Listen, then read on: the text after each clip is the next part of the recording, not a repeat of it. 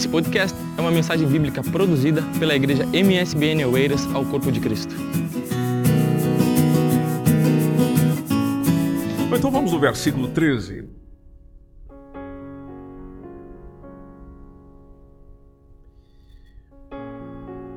E alguém que tenha aquela voz bem pentecostal, aquela pessoa assim que é mesmo que está navegando na graça, batizada com o Espírito Santo, cheia de unção, cheia de poder, cheia do óleo, como se diz por aí. Que você leia esse texto, então, por favor. Vamos ver quem está nessa condição aí. ao Senado, onde habitavam Pedro e Tiago, João e André, Filipe e Tomé, Bartolomeu e Mateus, Tiago, filho de Alfeu, Simão, o Zelote, e Judas, filho de Tiago. Todos estes perseveravam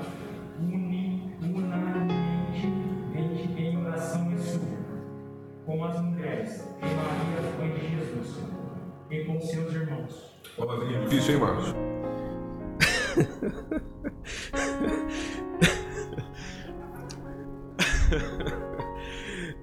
Vejam, o que gostaria de partilhar um pouquinho com vocês hoje, baseado nesse texto, é, é sobre a, a relação casa-igreja. Só para a gente pensar um pouquinho que aquilo que acontece na minha casa, no meu lar, onde eu vivo, onde eu estou com a minha família ou com as pessoas com quem convivo, interfere diretamente na igreja. Então a vida da casa é a vida da igreja. A gente sempre fala que na igreja é, precisa disso, a igreja precisa daquilo, a igreja, bom, ao mesmo tempo que você está dizendo isso, você está falando da sua casa. Principalmente se na sua casa, todos servem ao Senhor. Porque a igreja vai ser a extensão daquilo que você vive lá. Amém? Então, quando a gente olha para a Bíblia, todas as instituições humanas, elas foram criadas a partir da família. Família, historicamente falando, é definida como a célula mãe. Outros colocam uma palavrinha mais bonita, dizendo a célula máter da sociedade. Então, a mesma coisa que eu estou a falar para a igreja vale para a sociedade. O que a sociedade tem é consequência do que as famílias têm. O que a sociedade vive é consequência do que a sociedade vive. E quando nós olhamos para a Bíblia, isso está tudo muito claro. Raça humana começa com quem? Uma família. Adão e Eva, e aí vem os filhos. Você olha para o povo de Israel, começa com quem? Começa com uma família. Quem que foi os vovozinhos que começaram? Abraão, e depois tem a mulher a Sara, ou Sarai, até um certo momento, mas Sara, ficamos com Abraão e Sara. Bom, o Salvador do mundo veio através de uma família. E lá nós temos o casal, sempre falado no Natal, José e Maria, que parece que depois do Natal a gente esquece deles. A igreja, igreja é família. Família de quem? De Deus. Família de Deus. Então a igreja, família de Deus, olha que interessante. A família de Deus começou com famílias reunidas. Aonde? No Pentecostes, que é esse texto que nós estamos observando. Que eles estavam reunidos e assentados numa casa de família. Voltamos no 13, versículo 13. Subiram ao cenáculo. Bom, quem habitava no cenáculo? O Pedro e o Tiago. Irmãos. Depois nós temos o João e André. Filipe, Tomé, Bartolomeu, Mateus, Tiago, filho de Alfeu, Simão Zelote, Judas, filho de Tiago, todos perseverando unanimemente em oração e súplica com as mulheres. Com as mulheres. E ainda tinha mais uma mulher lá importante. O nome dela é Maria. E inclusive Lucas especificou, a mãe de Jesus. E ela estava com seus irmãos. Irmãos de quem? De Maria ou de Jesus? Não, os irmãos de Jesus. Os irmãos, família de Jesus estava reunido nesse dia lá. Se nós é, observarmos o capítulo 2, que é muito conhecido, que é a descida do Espírito Santo, vamos lá, capítulo 2, versículo 1, nós temos o dia de Pentecostes se cumprindo, ou seja, acontecendo, estavam todos reunidos no mesmo lugar. Aí o versículo 2, de repente veio do céu um som, um som como de um vento, veemente, impetuoso. O que, que esse, esse som, esse semelhante a de um vento, é, que, que ele fez? Ele encheu toda casa. Casa. Falou de casa, lembra a família. Encheu toda a casa. Então, muitas cenas do ministério de Cristo, seja enquanto ele está exercendo, seja depois do seu exercício, pregação, ensino, milagre, refeição, descanso, tudo vai ocorrendo em lares.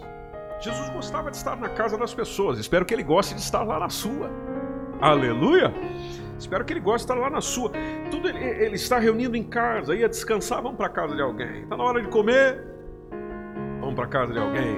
É, Jesus queria pregar, vamos na casa de alguém. Na hora de ensinar, vamos lá. Enfim, e, e ele estava ali reunindo famílias. Você percebe isso no, no, nos evangelhos continuamente, o tempo inteiro. É, ele perdeu o interesse? Não, porque a igreja começa com aquilo que ele trabalhou o ministério inteiro: famílias. Dentro da palavra do Senhor, como é que deve funcionar um lar cristão? Vamos lá fazer um teste? Bom, nós podemos aqui pegar um texto que sintetiza muito bem isso, que é Efésios capítulo 5. Nós é, podemos tomar a partir do versículo 22. Vamos lá, vamos caminhar junto. Efésios capítulo 5, a partir do versículo 22. E para ficar uma leitura bem completa, a gente pode ler até o 33, para ficar muito bem. Vamos lá? Uma mulher pode ler o 22, por favor? Submissas ao seu próprio marido. Sim. Excelente pessoa que leu esse texto. Um homem leia o versículo 23, por favor. Homens? Homens?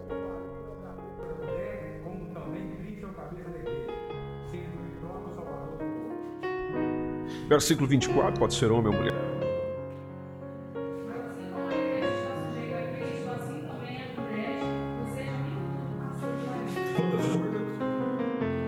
Tudo. Versículo 25, um homem leia, por favor.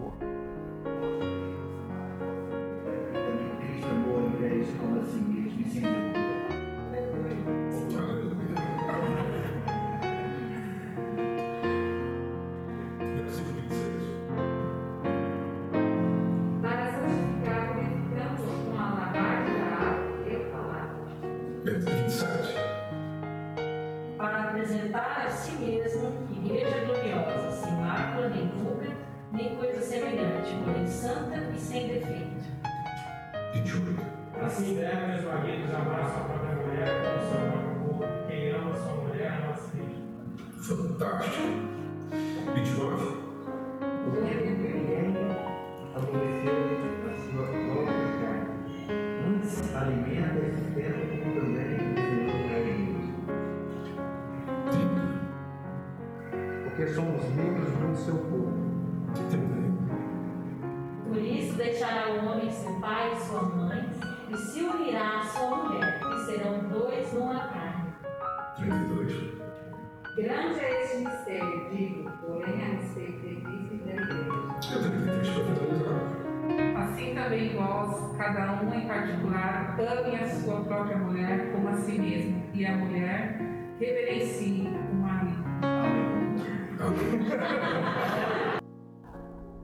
Fala, Jesus. Você, você que está com a sua Bíblia aberta, perceba quantas vezes a palavra igreja aparece nesse texto. Entre versículo 22 e 33. Consegue fazer uma continha rápida aí? Quantas vezes a palavra igreja aparece nesse texto?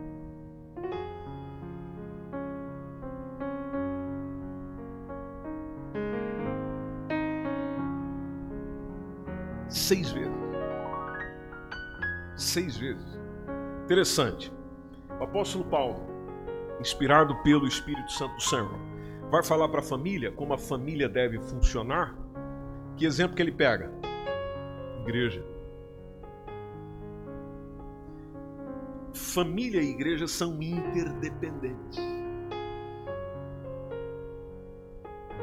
Por isso que se na minha família, na minha casa, as coisas não estiverem é, respeitando os princípios do evangelho, vou colocar dessa forma, bom, isso reflete aonde? igreja. Se lá, aquilo que nós lemos nesse texto e que o Espírito Santo está falando conosco nessa noite, se isso acontecer, bom, tem um impacto positivo no meu lar. A igreja, ela precisa acontecer. Lar, talvez você já tenha visto a, a, a origem dessa palavra, vem do latim lare, que significava uma, uma parte da cozinha onde se acendia o fogo para preparar justamente os, os alimentos, aquecer o ambiente. É daí onde vem a palavra lareira, que hoje você tem na sua sala.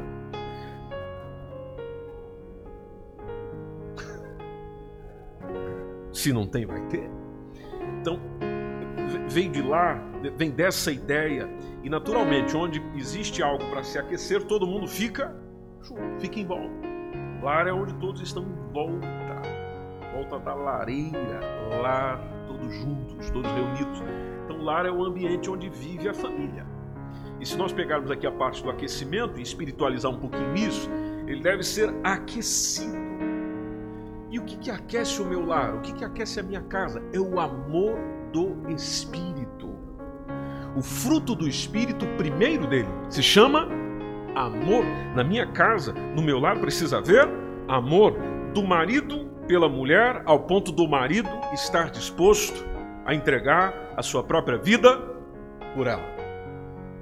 Da mulher para com o marido, ao ponto da marido do, da, da, da, da mulher para com o marido, ao ponto da esposa estar disposta a se sujeitar a ele em quantas coisas, Juliana? Em tudo. E de forma que os filhos estejam sujeitos aos seus pais. Agora, isso só é possível se o amor do Senhor for desenvolvido no ser humano. Haja o calor do Espírito Santo promovendo calor humano. Porque a gente só aguenta o outro, só suporta o outro, só tolera o outro, tudo espera, tudo suporta, tudo crê, se houver amor. Aliás, a, a, a definição de 1 Coríntios 13, 7 é justamente essa. Não, não só, mas ela, ele, ele coloca no aspecto prático, dizendo tudo. Tudo espera tudo suporta. Bom, isso é possível havendo amor. E não tem, meus irmãos, não tem para ninguém. Amor verdadeiro é o amor que vem de Deus e que a gente aprende com Ele e Ele desenvolve no nosso coração, que hoje está tão raro que ameaça a família. Ameaçando a família, bom, isso reflete na sociedade, de certa forma também reflete na, na igreja. Bom, a igreja depende do lar, assim como o lar é dependente da igreja. Então, uma questão óbvia: uma igreja não pode ser forte, uma igreja não pode ser viva, uma igreja não pode ser santa com famílias fracas na fé, amortecidas espiritualmente, gente sem santificação, que adota o modo de viver do mundo. Agora, cada lar cristão, e aqui fala muito comigo e fala muito com você, precisa ser aqui e agora uma igreja do Senhor em miniatura. Aliás, homens, nós somos os pastores lá de casa. Nós somos os pastores lá de casa, o orientador, o, o guia espiritual lá dentro de casa. Deus confiou a nós, o sacerdote do lar. E às vezes a gente que chega aqui na igreja com os filhos e olha para eles e quer que eles orem, quer que eles cantem, quer que eles eh, adorem ao Senhor, sim, mas lá em casa. Lá em casa, quem é que conduz o louvor? Quem é que conduz a oração? Quem é que chama para a palavra? Quem é que chama para aprender? Quem, quem é que chama?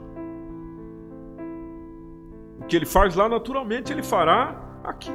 Aliás, se você tem pais cristãos, e, e, e, os seus pais cristãos tinham o comportamento de orar constantemente, você sabe o que eu estou dizendo. Isso marcou a tua vida, marcou a tua história. Você ouviu seus pais orando por, de madrugada, de você ver o seu pai sentado no sofá ou sentado em algum lugar lendo a Bíblia, estudando a Bíblia. Isso marca a tua vida. E, e, marcando a sua vida, naturalmente você passa a reproduzir. Então, a, a, o meu lar, a minha casa, precisa ser essa igreja do Senhor em miniatura. E, na prática, o que, que seria isso? Onde Deus é conhecido, onde Deus é refletido, onde Deus é visto, onde Deus é obedecido, onde Deus é amado. Onde a piedade, a devoção, ela é cultivada. onde o cristianismo bíblico, aquilo que nós conhecemos da palavra do Senhor, já dentro do lar ele é praticado. Ele é vivenciado, ele não, ele não depende de sair do lar para as coisas acontecerem. Não, dentro de casa as coisas já acontecem. Então a igreja, nesse coletivo, nessa expressão visível que ela tem, nessa expressão local que ela tem, ela nasceu em um lar. Ela nasceu em uma casa, conforme a gente já viu em Atos capítulo 1, versículo 13 e o capítulo 2, o versículo 2. Por quê? Porque o cenáculo cenáculo, só para a gente entender o texto, era um compartimento bem amplo, bem, bem acolhedor, mobiliado, arrumado para a ceia.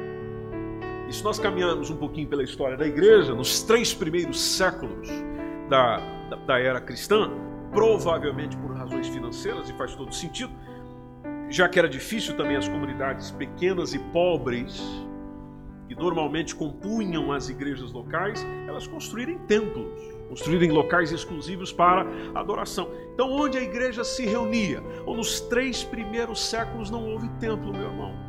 Não houve templo, minha irmã. A igreja se reunia nas casas particulares. Para o quê? Para partir o pão, para comer com alegria e singeleza de coração. Se você olhar no capítulo 2, versículo 46 de Atos, vamos lá nesse texto. Atos dos Apóstolos, capítulo 2, versículo 46, conta isso para a gente direitinho. Quem encontrou, por favor, pode.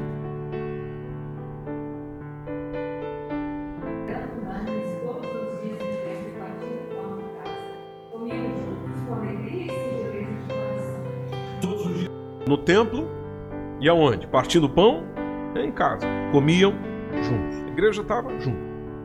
Com alegria, singeleza de coração.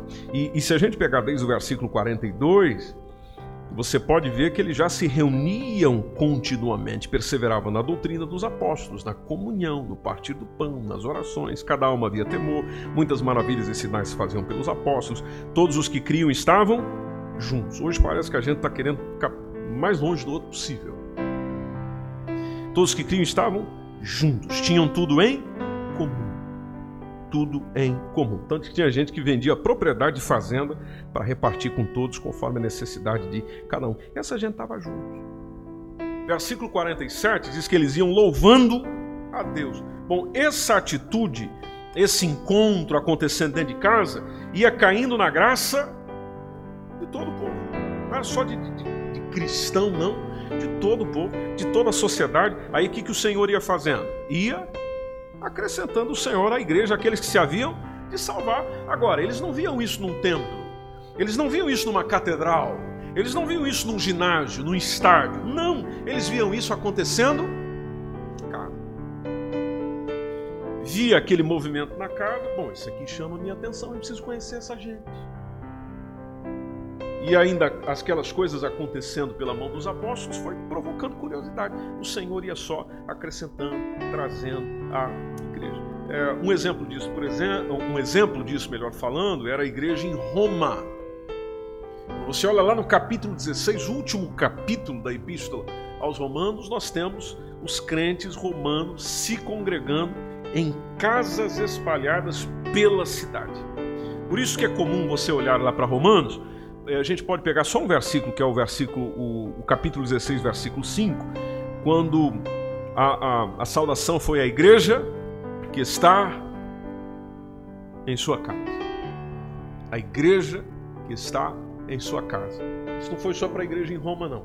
Quando você vai a 1 Coríntios, capítulo 16, versículo 19, citação semelhante. Colossenses, capítulo 4, igreja em Colossos, cidade de Colossos, capítulo 4, versículo 15, citação semelhante. Quando o apóstolo Paulo escreve para Filemon, não sei se você já leu esse livro na sua Bíblia, já leu, né, Isabela?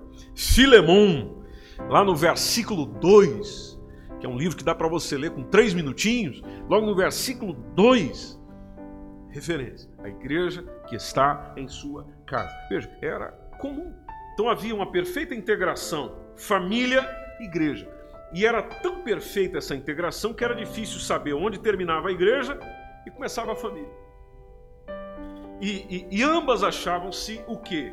Tanto a igreja quanto a família achavam-se engajadas em apenas uma coisa, que era a expansão do reino de Deus. É Por isso que o Atos 2 e 47 que a gente leu diz caía na graça de todo o povo e crescia diariamente. Crescia diariamente, crescia diariamente. Então, não fosse tal essa integração, a igreja não teria chegado, por exemplo, cedo. Se nós pegarmos aqui a sequência cronológica, a, a, sequência histórica, não teria chegado tão cedo ao Império Romano. Além do livro de eh, Cantares de Salomão, que aborda o relacionamento conjugal, a Bíblia não tem mais livros completos sobre a família. Interessante isso. Por quê? Bom, a gente já percebe no Novo Testamento que tal instituição é quase sinônimo de igreja. Então, nos primeiros séculos, as igrejas não tendo tempo, congregavam-se em casas de famílias. A doutrina da família não era apenas ouvida. A, a doutrina da, da família era vivida. E isso tem um impacto positivo ou negativo se essa doutrina não for cristã, obviamente. Você já imaginou? Pensa aqui comigo. Se um dia você se desentende com alguém lá dentro da sua casa e as panelas começam a voar.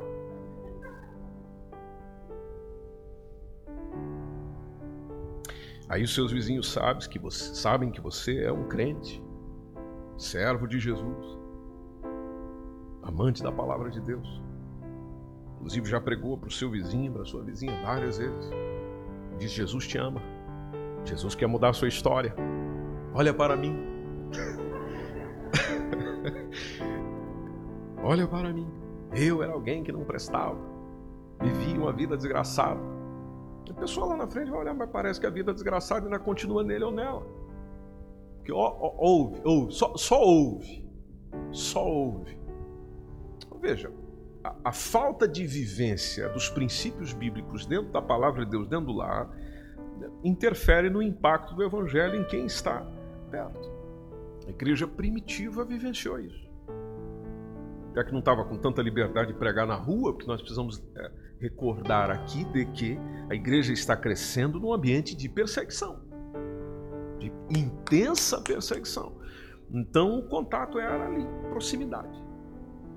E só pode haver, repito isso, só pode haver, meus irmãos, uma igreja forte, espiritualmente. E eu digo isso e compartilho convosco essa palavra, que nós estamos orando sempre pela igreja. Senhor, fortalece a igreja, faz isso na igreja, realiza na igreja, e às vezes nós esquecemos de acrescentar a frasezinha: Senhor, faça tudo isso, mas começa fazendo lá na minha casa. Desperta a igreja para a oração, Jesus. Né? Não é que nós oramos assim? Quem já orou assim? Olha aí. Mas lá em casa. Mas lá em casa. Desperta a igreja para a tua palavra. Para que eles amem a tua palavra. Eles queiram assim, mas lá em casa. Lá em casa é, é quem, quem, nós estamos despertados para o que lá em casa? A adoração acontece dentro de casa. O clamor acontece dentro de casa. A busca ao Senhor acontece dentro de casa. Bom, se acontecer, vai refletir na igreja. Igreja forte espiritualmente é simplesmente consequência de famílias fortes. E entre ambas deve haver uma perfeita harmonia. Amém, meus irmãos? Por isso é muito importante a gente pensar o que, que ocorre dioturnamente lá, Se eu estiver vivenciando os princípios do Senhor, uma das coisas que vai acontecer com a minha e a sua família é que a gente passa a cooperar com a igreja. A, a família pode cooperar eficazmente com a igreja. De que forma? Bom, em primeiro lugar, através do seu bom testemunho perante o mundo. Não existe uma coisa que fale mais forte de Cristo aos outros do que o nosso testemunho. Então, em primeiro lugar, mediante o nosso testemunho, vida santa no temor de Deus, obediência à doutrina da palavra do Senhor, observância das normas da igreja local, que isso é importante também. Isso é importante também. Às vezes tem coisas que não estão é, destacadas nos mínimos pontos, nos is, dentro da palavra de Deus, mas uma questão de costume da igreja. E por ser um costume da igreja que naturalmente não afeta a doutrina da palavra do Senhor, também por nós que somos participantes dela, deve ser considerado, deve ser levado a sério. Uma das coisas que, por exemplo, eu vou me preocupar é a frequência normal e regular da minha família nos cultos e nas atividades da igreja. Por quê? Porque a minha família precisa da igreja, assim como a igreja precisa da minha família. É cooperação mútua. Eu vou apoiar os projetos, eu vou apoiar os trabalhos da igreja, não só orando e jejuando, mas também de várias outras formas. Inclusive, às vezes a gente não pensa como é que a nossa presença é um apoio para a igreja. Porque a mesma coisa, meus irmãos, vejam só, só pensa aqui um pouquinho comigo. É, às vezes nós imaginamos, ah, eu vou lá, mas eu vou fazer o quê? E, e precisa fazer alguma coisa? Às vezes só a sua presença já é um grande apoio, um tremendo de um apoio. O que favorece, por exemplo, esta igreja, essa igreja local aqui, portas abertas, tudo aberto aí, é a sua presença aqui. Ou você acha que nós abrimos essa porta hoje esperando os gatinhos da rua entrar aqui dentro? Com todo respeito aos gatinhos da rua. Antes que a Vanessa entre com processo contra essa congregação. É? Acho que a gente abriu ali, né? os pombinhos. Ó. Nós estávamos esperando você mesmo. Que bom que você veio. É você. Imagina quando você não vem. A gente abre a porta e você não. Poxa vida, não veio. Não veio. Abrimos esperando você, você não veio. Eu passo uma semana, duas semanas, três semanas, quatro semanas, cinco semanas. Tem gente aí que já vai para seis meses e ainda não veio. É quando encontrou na rua no tempo do Covid-19, passou quando que abre a igreja? A igreja nunca fechou. Mas já que estás a falar do templo, bom, o templo vamos abrir qualquer dia. Né? E aí conversa vai, conversa vem, acabamos abrindo 31 de maio. Até agora, não apareceu. Ou seja, é falta de apoio. Aí você às vezes pode até fazer contato como pastor ou como irmão na fé, mas eu estou orando, hein? Olha, eu não estou aí, mas eu estou orando, estou jejuando, estou buscando ao Senhor. Não, mas, mas a igreja precisa da tua presença. A igreja é feita de gente. E essa gente precisa estar junta, unida, você tem que aparecer aqui, meu irmão. Hebreus capítulo 10, versículo 25 diz o quê?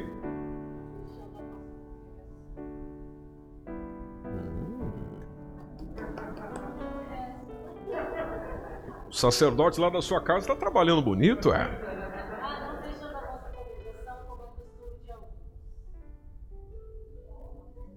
Só faltou a terceira parte para isso aqui fechar legal. É, vamos ler esse texto, Hebreus capítulo 10, versículo 25. Nós já vamos encerrar, gente amada.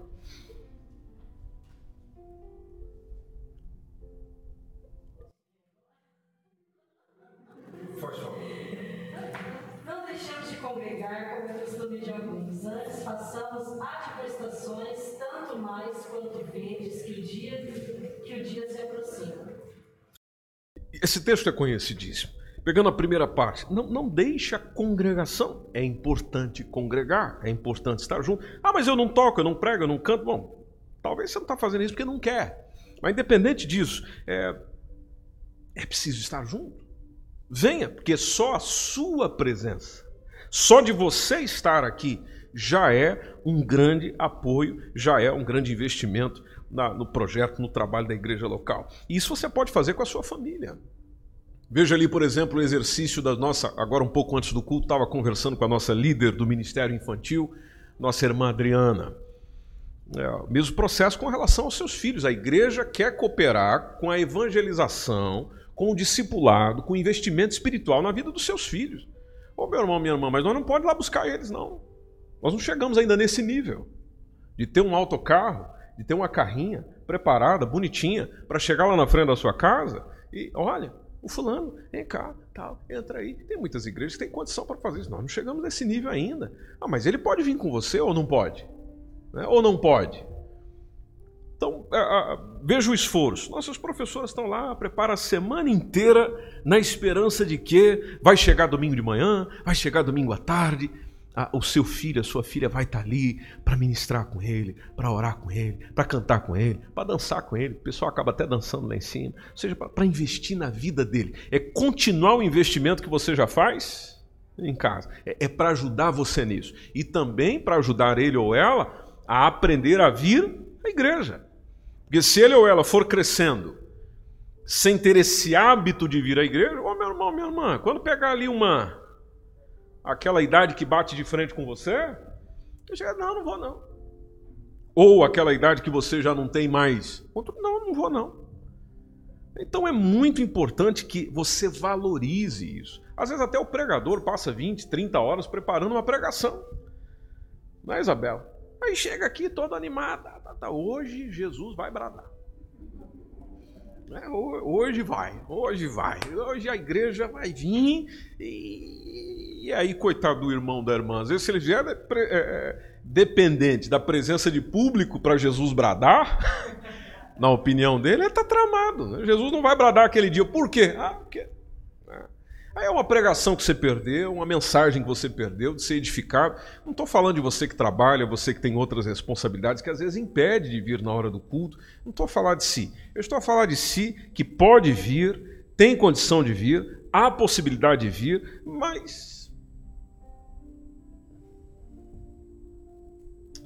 Se as coisas acontecerem dentro da tua casa, da forma que o Senhor deseja que lá aconteça, isso vai refletir na vida da igreja. A igreja será uma bênção, sabe por quê? Porque a sua casa é uma bênção. A igreja vai estar avivada, sabe por quê? Porque a tua família é avivada. A igreja vai querer sempre mais do Senhor, sabe por quê? Porque lá dentro da sua casa o Senhor é buscado, é desejado. Meus irmãos, Jesus precisa ser parte da nossa casa. Eu falo e você repete as coisas, as coisas do Senhor começam na minha casa.